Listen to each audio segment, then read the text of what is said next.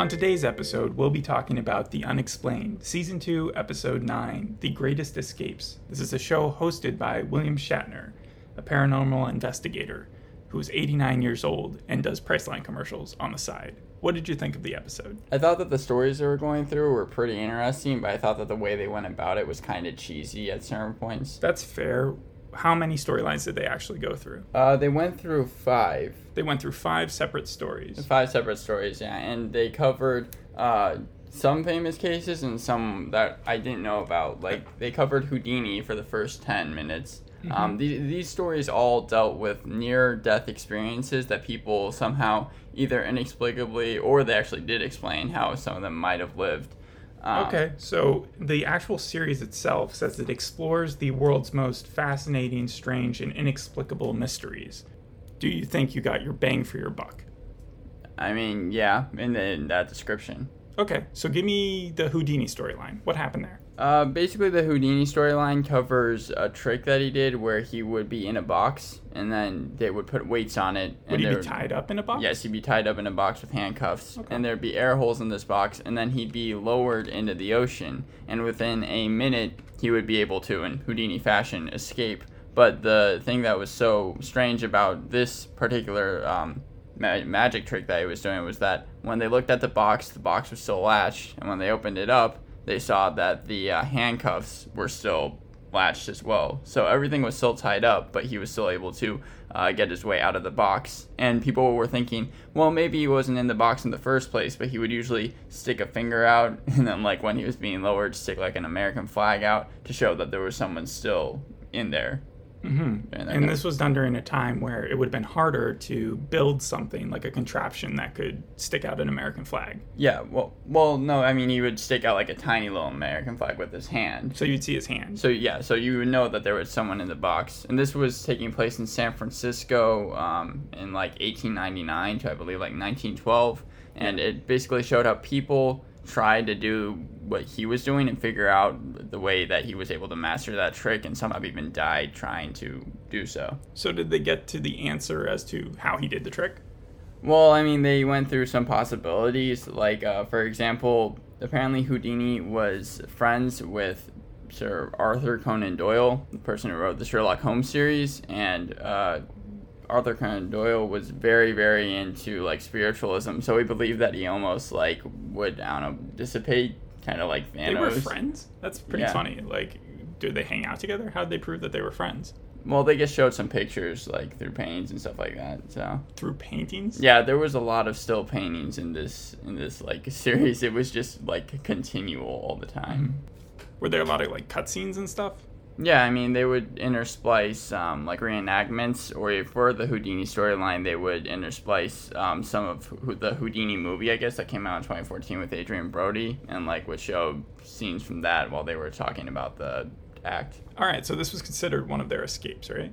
Yeah. And then, so what were the other ones? The other ones was the second story, which I found the most interesting, was Armando Socarras. I think I'm butchering the name, but it was about someone who lived in Havana, Cuba during 1969 when Fidel Castro had just like been out of power, and they were going through some really tough stuff, so people were wanting to escape, and if they got caught they would either die or be worked even harder. So Armando came up with a plan with his friend Jorge where they would try and get on a plane as it was leaving, and while it was leaving they would try and get in the crawl space, kind of where the wheels like come in. Mm-hmm. And as Armando was running towards the plane, Jorge like stayed back, like he was too scared to, but as this plane was taking off, which was supposed to go to Madrid, Armando actually got in the plane, and they interview Armando himself, and as he got on the plane the wheels were able to come in, but as the altitude was rising he was having to deal with temperatures like negative 45 to negative 50 degrees Fahrenheit. Yeah, and he was getting incredibly cold, and then as the plane landed he fell to the floor, like once the wheels kind of came down again. Yeah, and he was alive, and people were just like amazed by it because they were like, how were you able to survive in those conditions? Some medics were saying that he was able to survive because when your body dies it becomes heated, and since he was in a cold temperature he was actually still, like, alive, because when they came down... Did they mention the fall at all maybe, like, started his heart again? No, I was thinking that they would, but that actually wasn't one of the theories that they came up with. Yeah, what that reminds me of is all those, like, stories about people who survive incredibly long falls.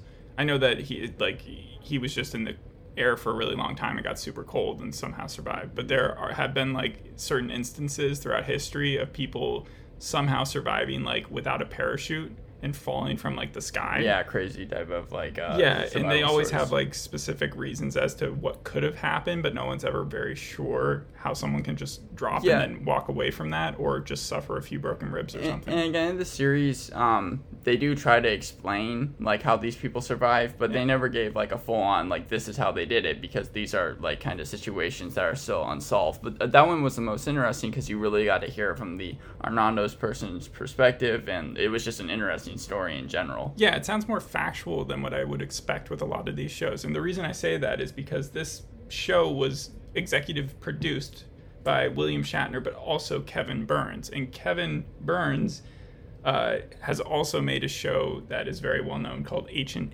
Aliens. Yeah, I've heard of that. Yeah, it's been very successful. It's had a 15-season run. Is that the guy with the meme that says aliens? And then, like, he might be, yeah. But it's considered hugely speculative, far-fetched, an example of the History Channel drifting towards monsters, aliens, and conspiracies, and it's like science mixed with gibberish. Well, with some of these stories, they got the actual people to, like, talk about it, and then some of the stories took place so long ago that they got, like, some historians. So, I mean, you know, they're not going out there being like, well, aliens were the reason of this, even though some were crazy. Yeah, the people who've been okay with this show, which it has, like, a 7.3 on IMDb, and they mostly say that they like that there's a bit of production quality behind it and that the writing isn't just complete fake and made up, like, well, that they get some... I mean, the thing is that when you got the historians and the people that say this stuff, it's kind of factual, and to people that enjoy that, I'd be like, yeah, go ahead. The problem is with the writing with something like William Shatner is that, like, he narrates most of the thing, and you only see him at the beginning and the ending, and his stuff is just incredibly cheesy to the point where it's just like, wow,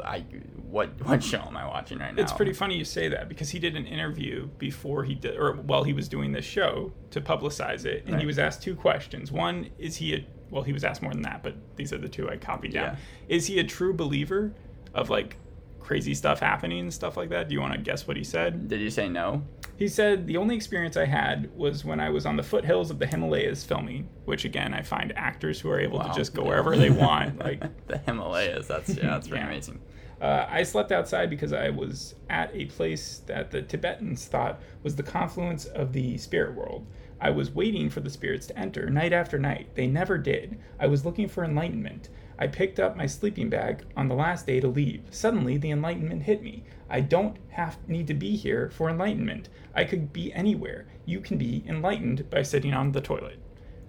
So, in a way, it just sounded like he was done with his trip and he wanted to go home. And he's not really, like, super into this stuff, but he likes getting a paycheck. Yeah, I'm sure. And I mean, he was barely in this thing. He was barely in this? Like, you barely saw him. Oh, okay. His narration was there. Right. His narration was definitely there, yeah. He is 89 years old. Yeah, no, I don't know. And it was, like, fun seeing him there, but again, his lines were just kind of like, oh. Yeah. The other funny one was that he kind of... he didn't answer this in the best way. I didn't think so. It says, does he believe in evil places? Because they were talking about some of the places that they'd gone over the show. I could definitely see that. And he says in this answer, there are areas of forest in Japan where people go to commit suicide. Why would they do that? Why do you want to commit suicide in the first place? How bad can that be? Yep. That's bad. Why do you go to the forest when you can almost smell how evil it is? That's a really good mystery, isn't it? To figure out why this one piece of ground would attract that. It kind of sounded like a Trump answer. Yeah, a little bit. It just kind of went, like, everywhere. But yeah. But overall, he's gotten... This isn't even the first show that he's hosted for the History Channel. There's another show that he hosted in 2010. That's called Weird or What, and it was a Discovery show / history show, ran for 3 seasons, but listen to the tagline for it. The show examines supernatural and scientific theories that try to explain the story presented, sometimes even conducting tests as proof of a theory's plausibility.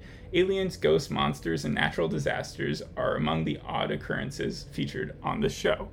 Now, I don't know about you, but that sounds fairly similar to what all these other shows have. Yeah. Paranormal TV shows are like a dime a dozen at this point. They either air on the History Channel or like something like True TV or Sci-Fi. Yeah, Sci-Fi as well. Yeah, you got some networks developed specifically for this type of work. Yeah. But anyways, you were saying, go back to your third story now, I guess. So the third story was about this guy named John Capes. It takes place in December 6, 1941, during World War II.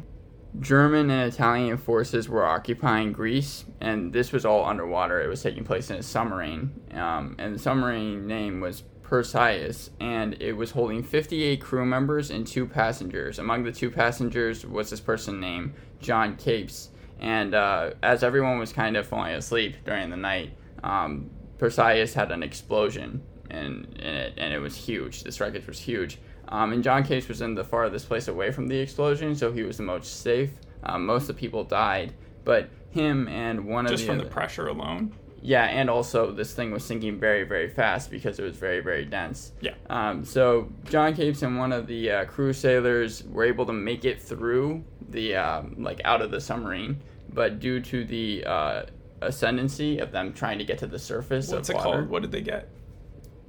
What? They get that thing that happens when you rise up too quickly. Yeah, it has something to do with like carbon dioxide. It's like when you open a soda can. Yeah, it can go into your brain. It can go into your heart. And people, that's what everyone was expecting. But somehow, at least John Capes, I don't know what happened to the other person, made it to shore, and it didn't happen to him. Wow. And a lot of people were wondering why that was the case. And there was some conspiracy because right before he was able to make it to the surface, like right before he got out of the submarine, he drank some whiskey. And one of the people were saying that maybe the whiskey calmed him and also helped his blood pressure lower because the blood pressure could get too high where that usually happens. Yeah. So that was the third story at least. And because you usually have to air yourself, basically. You have to can only rise at 10 feet per however long, and you have to be breathing in oxygen. Yeah, they had an emergency escape suit, but again, this was made in the 40s when that technology. It annoys me that I can't remember that word.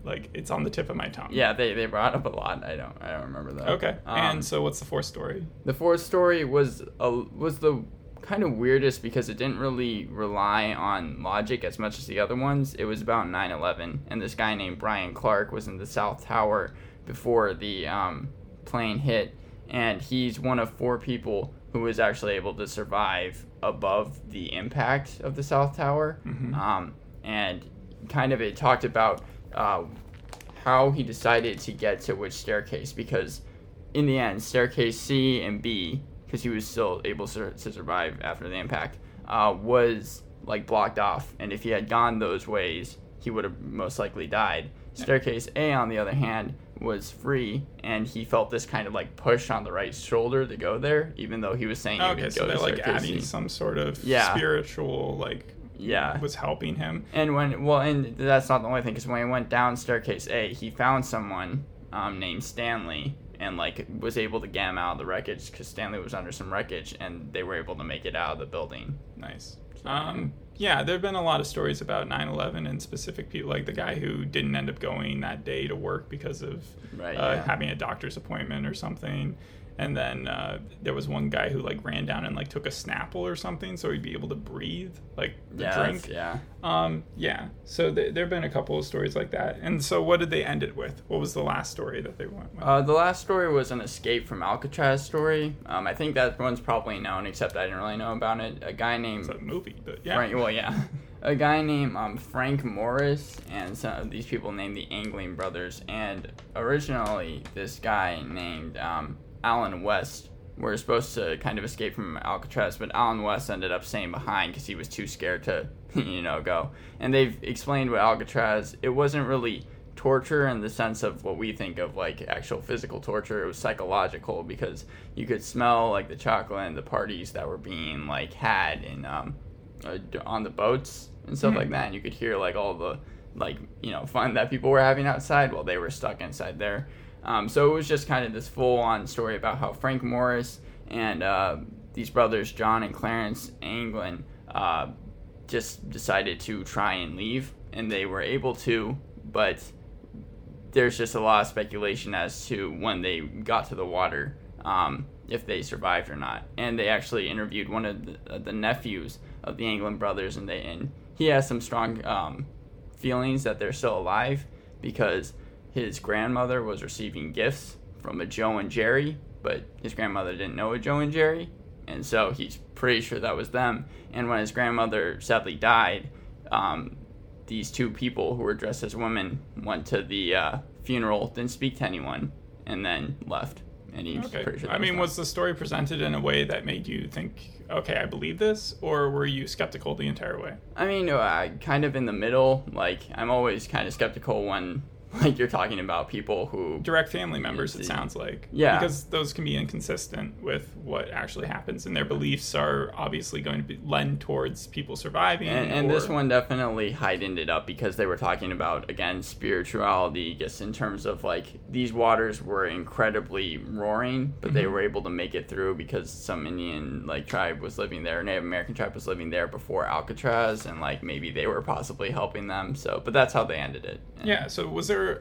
on a scale of melodrama, like a ton of melodrama throughout the entire episode, or did they kind of because it didn't sound like there were too many mysteries that they actually had to solve in this one? Well, it depended on the story, because again, the Alcatraz story, yeah, they ended up on spirituality. I'd say that was probably the most melodramatic, or actually, sorry, the 9/11 one probably was, but then again, they spoke to the actual person, Brian Clark, who was working there, who feels that they were had a, I don't know, what are they called? Like an event with an angel or something. Yeah. And in terms of like just a show that's kind of dealing with near-death experiences and how people can maybe explain them, I found it interesting enough. Mm-hmm. Well, this show is called The Unexplained with the X instead of an EX in the title. So you're it's a capital X. Yeah, it's a capital X. You're not supposed to confuse it with... the 1996 to 2000 series that was hosted by Bill Curtis for a while, the guy from NPR now. Oh, yeah. Wait, don't tell me. That was also a paranormal series, and its tagline was, the program features various mysteries, paranormal, psychic phenomena, and other topics that are considered to be unexplained. So again, it sounds very similar to this series. So this isn't like a remake or anything like that? No, it's not, but we'll get into remakes in a second because it's funny you bring that up. But there was one episode in that Unexplained series that concentrated on a storyline where a Chicago man whose fascination with Star Trek universe prompted him to transform his own life by leaving his marriage and family and taking a higher calling to become the leader of an international federation of trekkers who are Star Trek fans, obviously. Course, yeah. So it's ironic that now we have William Shatner hosting a show that's titled the same as what happened this year. Yeah. Now we're going to go further upon that idea. There was a show in the 70s that was also aired on this type of channel that was called In Search Of, and that ran from 1977 to 1982, and actually has a fairly high IMDb rating. It has a 8.6. Wow, that is... did they say how many reviews that had? Like 500 or something. Oh, okay. So its tagline was unsolved mysteries and things that defy explanation. So that was one of the first shows that really went into nonfiction. All of these are considered nonfiction, even though the experts that they're talking to and the... they're definitely adding a a sense of like dramaticness to it, like realness that may not actually be there. They're presenting everything as a fact, even though some things aren't. And they're trying to mix it and create like a false equivalency between those things. So Rod Serling was supposed to be the person who hosted this show at the time, but he passed away, and they actually had Leonard Nimoy be the host of the show. Okay. And then they rebooted the show in 2018. And do you want to guess who the host is now? No. Take a real big guess. We're talking Star Trek universe, Leonard Nimoy, William Shatner. It's been rebooted in 2018. I feel like whoever you're about to say is Zachary Quinto. Is now the host of that program, because of course he is, and it now has a 5.8. Oh. Yeah. That's sad, but yeah. It's not gotten the best reviews. The way they presented, or one, the first episode, I'll just read the synopsis of that. It says, Zach sets out to discover whether aliens exist and what evidence we have to prove it. He meets with several who say that they have encountered extraterrestrial life, a man who has been abducted by aliens several times since childhood, a man who claims to have extracted an alien implant, and a woman who shows Zach what it feels like to be abducted into a spacecraft. Now, in a way, I sort of want to see that episode. But at the same time, I also have the question, where is Chris Pine in all of this? Like, why has he probably not capitalized? Doing actual movies. Excuse you. Okay, so yeah, we have a ton of TV shows that just kind of copy each other. Yeah. And this one, again, it's not, like, too original. Right. Yeah, and we haven't even talked about things like Dark Matters with John Noble. Yeah, they tend to like to put someone who's kind of elderly, but who has like a very long background in like sci-fi type things, and then have them host. And it reminds me a lot of how we do documentary series, science documentaries. Yeah, we usually put like an old scientist guy in front of it. You got David Attenborough, you have, well, I guess Morgan Freeman doesn't count, but you have all these shows in the same universe that are usually what much more acclaimed than any paranormal show. Yeah, things like Cosmos, The Universe, Planet Earth, Wormhole, Life. Yeah. And the difference is kind of staggering when you say, if you spent your time actually learning from those programs versus sitting and watching some of these all day. I guess these are more just for entertainment. Well, I mean, yeah, in terms of factuality, I'd say that, like, the Houdini one, you could probably learn some actual stuff from, but when it comes to, like, the 9/11 story, you're probably not going to learn too much there. Yeah, probably not, but people like to hear about it. Oh, yeah. Especially since 9/11 has a ton of conspiracy behind, like, people talking and conspiracy theorists. Yeah. But I don't know how much the History Channel wants to, I don't know, propel that. Yeah, it was a strange choice to choose that story because, you know, whenever you're going to choose something that controversial, you have to make sure to present it in such a way where it's not, you know. You don't want people taking them too seriously. Yeah. Overall, though, you would say that this, would you watch another episode? No. Really? How long was it? It was 42 minutes. If this was like a 20-minute show, then yeah, I could see myself maybe, but you know, it was definitely long. They had a lot of things that were like cheesy to it, and every single time before they went to commercial break, it was always like coming up, and then they give away like the most interesting thing about the story, and I was like, well, I want to see that, you know, I don't want to. Huh. So yeah, the escape idea, Greatest Escapes, it feels like they could have done other ones too, like DB Cooper. Oh, yeah. Yeah, like, there's tons of famous ones that they can draw upon. But, again, I think that they probably wanted to choose some ones that weren't as known about, so that, like, they brought attention to it. Alcatraz, but yeah. Yeah. Yeah. All right, well, that, I think, does it for a review for The Unexplained. If you want to check it out, then you have the History Channel. Does it say how many episodes it runs for each season? Okay, so yeah, in the first season we had 8 episodes of this, and then season 2 looked like they were going to have 8 episodes, but they just started up again, and they're still considered season 2. So I guess they just took a hiatus or break in the middle of their season. Yeah, like a mid-season. Mm-hmm. And I think that there's going to be just however more episodes. Yeah. So, yeah. I mean, it's crazy how they can sometimes fish out multiple seasons in one year. Yeah. Some of these, but yeah. Do you think they actually have to be on site to film a lot of these, or do the recreations happen enough where they could probably do the COVID-19 without bringing people back onto set? It depends, because William Shatner, you did see on set in front of like a green screen and stuff like that, but in terms of the reenactments, it seemed like they could probably do it with the COVID-19 thing going on still. They probably have a backlog. Yeah. All right, so I don't think you're going to be running out of these episodes anytime soon. Probably not. Yeah. Join us next time on today's episode. Hope you like this one. Bye. Bye.